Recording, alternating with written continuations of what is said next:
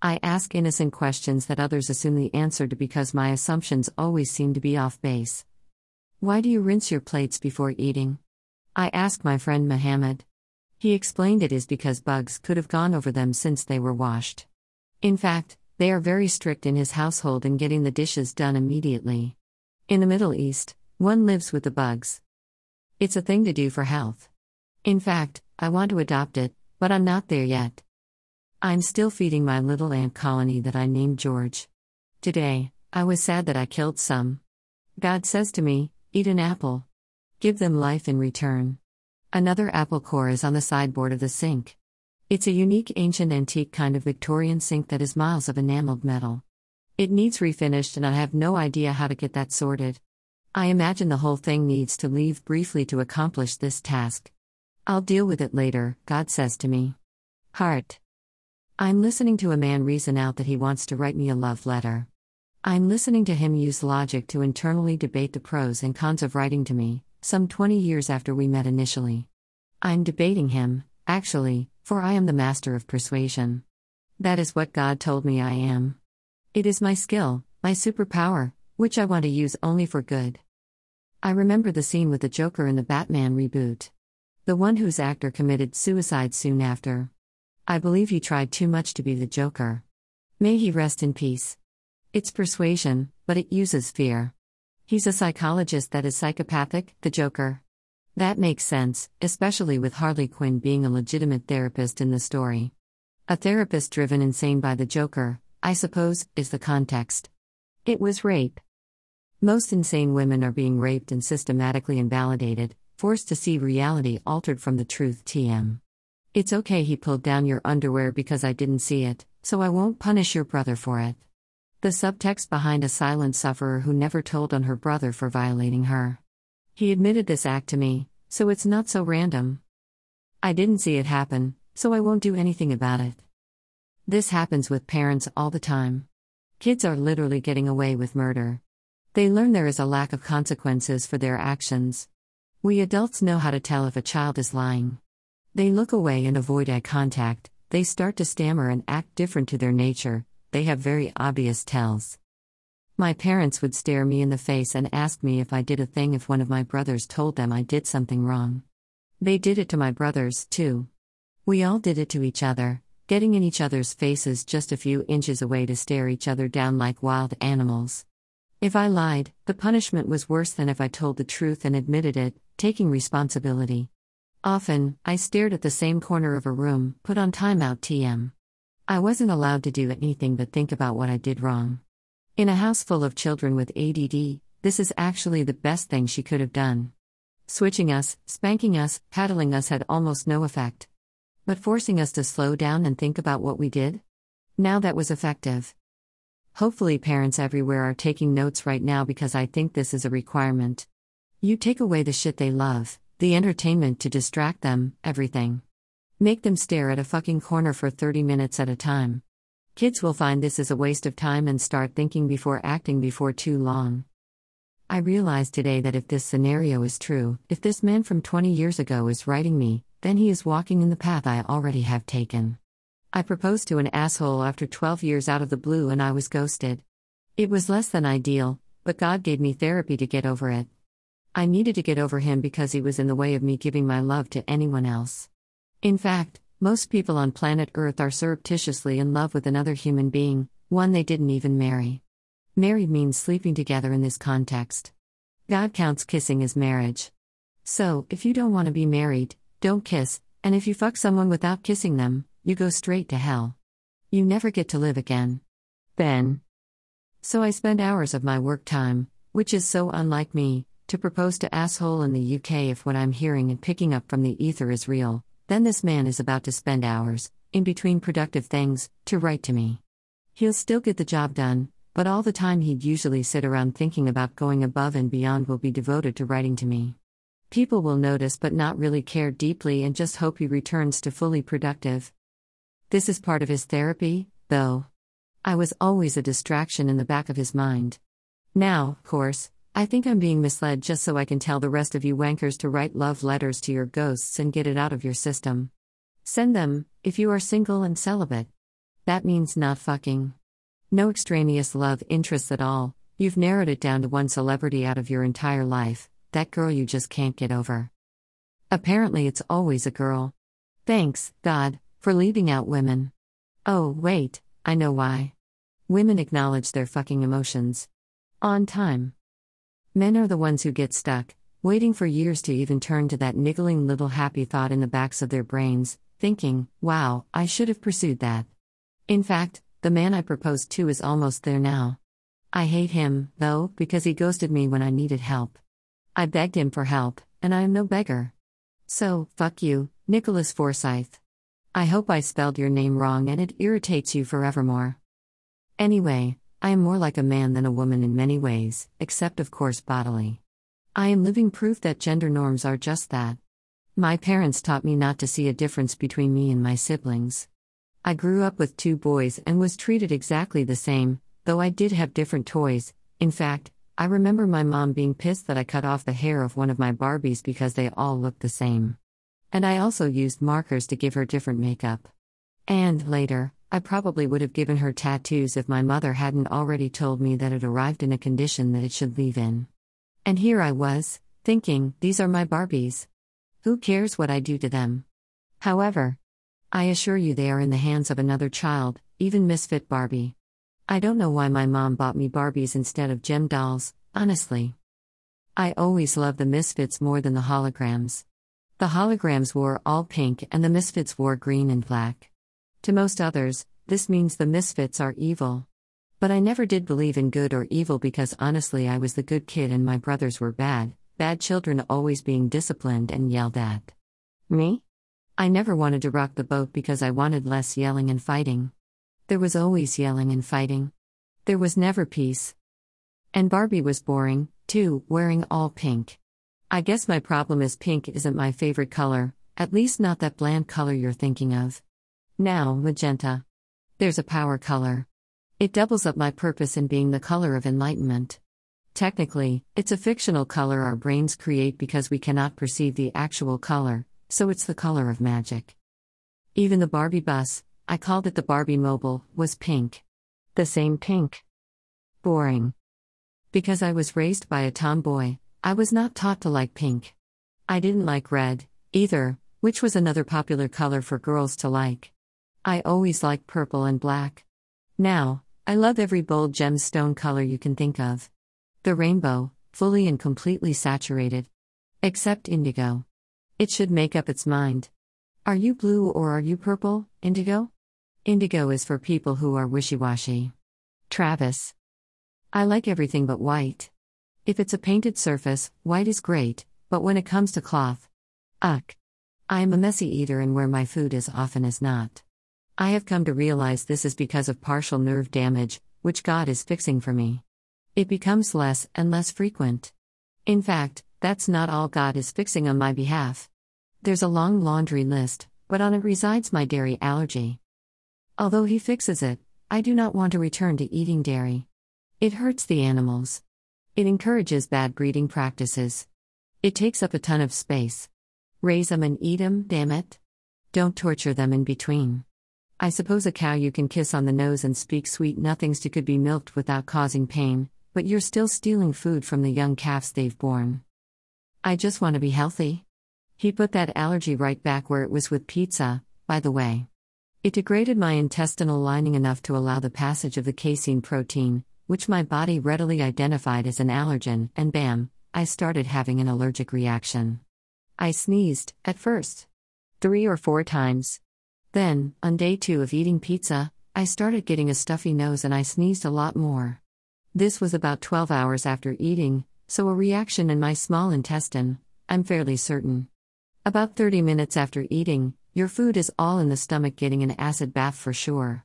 After that, it starts moving through the small intestine, which takes about 12 hours, and then the large intestine is another 12 hours, and then the colon takes some time. I'm not sure if it's another 12 hours or not. Science, answer me questions. Anyway, after five days of dairy exposure is when I started to experience anaphylaxis. That is, my heartbeat was arrhythmic and fast. I was having trouble breathing. I was going into decline. I know where I go from there. I've been one step short of anaphylaxis for an entire month once. My doctor ignored it and tried to prescribe me an asthma inhaler, even though I demanded an allergy test instead, and I told her why it was happening because I made it happen. That was February 2021. The statute of limitations just expired for malpractice. God tells me we are taking her to court for attempted murder, which has no such expiration date. Two years is not enough. Not from where I was. God literally had to intervene and fix me to even get to the point where I could realize that she is responsible for attempting to murder me. How is anyone else in my position even going to understand it? I need to create a charitable or nonprofit organization to help people who are dying because of those psychopathic monsters that preach do no harm while they write you scripts to manage your symptoms instead of curing the disease. That's pretty much all of them. Even the nice, good ones. Anyway, I know where it goes once I start hitting anaphylaxis. It'll get more and more difficult to breathe, and I will be overall miserable and uncomfortable until, one day, I stop breathing. This is anaphylactic shock in slow motion, by the way. It's the same fucking route to death, the variation is simply how much allergen over how much time. We see movies and see deadly peanut allergies and tell ourselves, that's an allergic reaction and turn around and imbibe foods and drinks that cause it over a longer period of time, naturally course correcting after a while, setting it aside or taking a break from it. Your diet is killing you.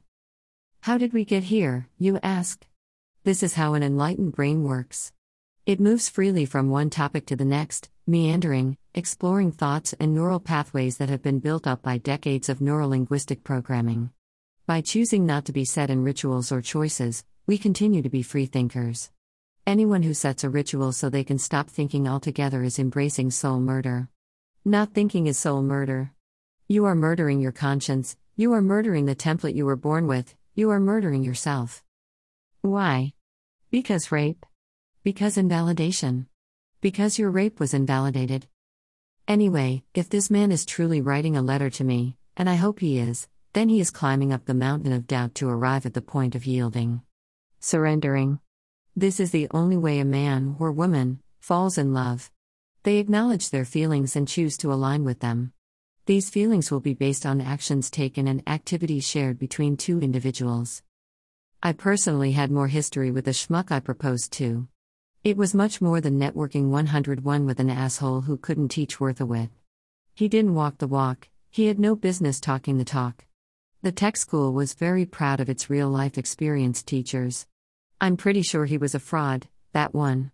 He never said anything different than what the Microsoft book said, and he'd always fall back to it if we had a question. He picked the absolute worst series of books to learn from, though I get it. Microsoft. A brand you can build a future with. That tech book stunk. I'm a motherfucking genius and I still didn't get it. You know why? Circular talking. The same shit was said over and over again without any use of a thesaurus to variegate the words so you had a chance in hell of getting it. I don't even know how I passed that class with a B. I couldn't apply what I learned and I barely learned a damn thing. Later, I went back and learned more, but I still have never set up a DNS. That was like the purpose of the damn course. And so that is why my neighbor, a very sexy man, ended up putting his arms around me to type on my keyboard and fix some derpy mistake I had made. I tested extremely well in that course, but I could not for the life of me figure out the magic behind it all. I doubt anyone in that course could figure it out from the experience we were given, and yet, we still set up some DNS servers. Or whatever it was we did, I can't even remember. I blocked it all out or I've forgotten it since the moment I nearly fucking died. It's been 20 years, so I give myself a pass. I remember the important parts, which had nothing to do with DNS servers at all. It had to do with the Tao. You see, that instructor told my neighbor to stop using a Luis Royo painting as his desktop background. That was school policy, of that I am sure, but what did that asshole say? Take it down, there's a lady in the room. As in, if she wasn't here, I wouldn't say a fucking word. Rape culture, my friend. This is rape culture. The part where he only objected when a woman was in the room. I objected to my neighbor being told to do something because of me. I was never asked my opinion on it. Not once did he ask if I was okay with the display of this erotic image. Truth be told, I'd seen much worse, since my father once laughed as he showed me things like a video of woman fucking a horse. You know what that image showed?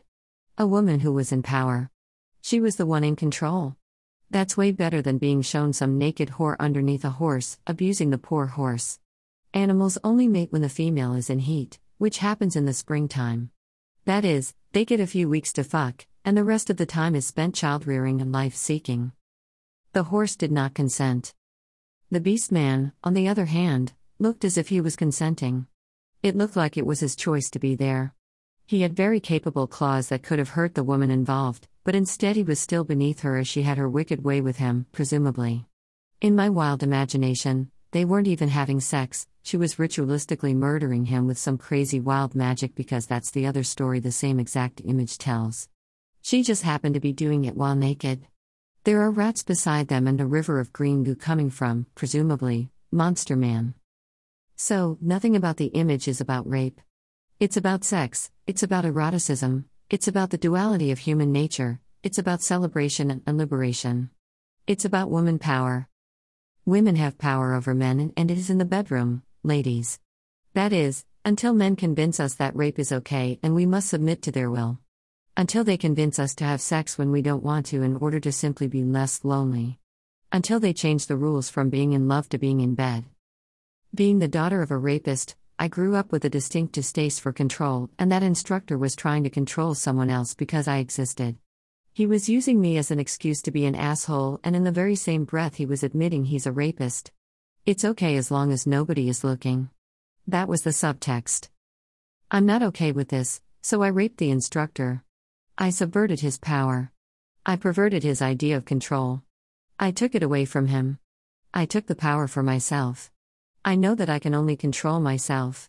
It is my action or inaction that determines the outcome of any scenario. I cannot control other people, I can only walk sideways and leave them scratching their heads, wondering. So I did the least expected thing. I grew tired of hearing the instructor whine about that image, which ultimately I approve of as you can see above. So I sat down and drew something half as bad. I drew a woman's silhouette, hugging a cross, as in the Catholic and Christian cross, and put a face on her. I made this my desktop image. It was, in essence, what one would call line art these days. My drawing was kind of shitty, but I was making a point, so I left it raw. I left it so you'd have to use your imagination to make it sexual. There was nothing sexual about it except the outline of tits, which I never even put nipples on in the silhouette. And then I made it my desktop background image for the remainder of the class. I secretly hated it, but I was making a point. Those in power do not always know how to do right thing. What the instructor should have said is that it was against school policy, we both need to remove the images. I pointed out, when he told me to take mine down, it was my own artwork. Even my neighbor could clearly see there was not much to it. There really wasn't a sexual component other than I didn't draw clothes or nipples, I left it completely ambiguous. But, the man with the Luis Royo painting could clearly see the difference, of that, I am sure. Now, maybe Mr. Instructor couldn't because he never actually walked over near our computers. Eventually, he caved and said, At least you aren't on the other side of the room, where you could see it through the window. If he had begun with it being indecent, unprofessional, or against school policy, I would have supported him for doing the right thing. I would have told my neighbor it's a lovely painting, but it's for the best to follow the school's rules or be professional, since we were studying to become professionals. However, Mr. Instructor made it about control. He made it about forcing his preference onto another human being. He used me as an excuse. He used me. My neighbor did nothing of the sort. He just sat there and sometimes we talked because we were in the same group, working on the same project.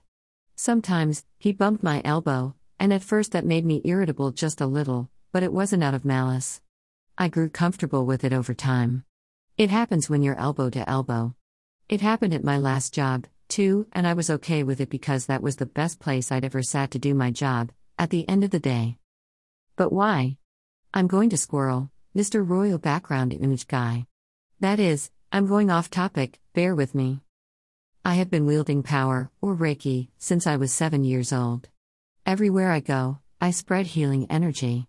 I validate reality. I praise diligence and duty.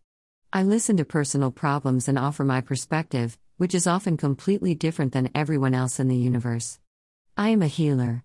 I have always been a healer. And now I embrace my namesake. I will sing for the sun. Anyway, to go back to the main topic, that class was being healed a little here or there. I'm positive everyone else in the class remembers that whole interchange because it took two weeks for me to retaliate to Mr. Instructor.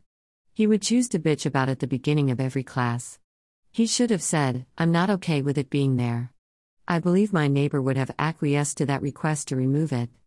Mr. Instructor was being raped, essentially, and did not like it. Even though he obviously condones it by implying a lack of lady in the classroom would make it okay. He wasn't okay with it at all, he mentioned it a dozen times. He should have said so, honestly. Being honest is the only way to make people understand and want to listen to you when it's a request like that. He shouldn't have used me as the reason, he should have admitted he's simply not okay with it. He should have admitted to himself if it stirred up notions in his head during the class. Admitting you are feeling aroused from an image is to admit it has power over you. Once you admit it has power over you, you can accept that it has power over you. As soon as you accept this, you yield. Either you continue to feel it without shame or you stop feeling it because it wears out. The power subsides and you are yourself again. I would say this image controversy was like a full moon. It changed the tides in the room. It was subtle, small. And that day, a bunch of computer geek wannabes learned that not all ladies object to erotic imagery. But they couldn't say why. They never asked me why. Now, I know I did this all to defend myself, but my action had more consequences than that. It gave the men in that room permission to be men. It gave them permission to like what they like, even if they weren't jackasses that put it on the monitor to disturb Mr. Instructor. I have no idea why my neighbor chose to be that way, but he did it anyway. Maybe he can explain it to me one day. I also defended the man who started the controversy in this one action I took. In putting up an image I drew, I showed solidarity. I am anti authoritarian, and control is a tactic of authoritarians. People who believe they have power and authority just because they say so have no power at all. They never back up their words with the correct motions to gain that power, either. People who sit around and don't think about whether or not they have power or are powerless are the ones with true power. They are not hung up over the struggle for acceptance and agreement to authority. I do not want to guess why my neighbor put up the image, but I know why he never took it down. He asked me if it was okay to leave it there, if it bothered me. He was the only person to ask me that. He requested my permission. Mr. Instructor made the mistake of making it based on my own permission by using me as the reason to take it down. He gave me the power unintentionally, and I overrode his desire. To be honest, my father inured me to erotic and sexual images throughout my childhood by constantly raping me with them and videos of much worse. If it was consensual, I took little offense, and if it's non consensual, it bothers me to the core, and I deleted it on him. Here's a hint for people figuring out what consensual sex is like. If she's smiling, you're doing it right. Greater than the master teaches without teaching. Greater than. Greater than the Tao.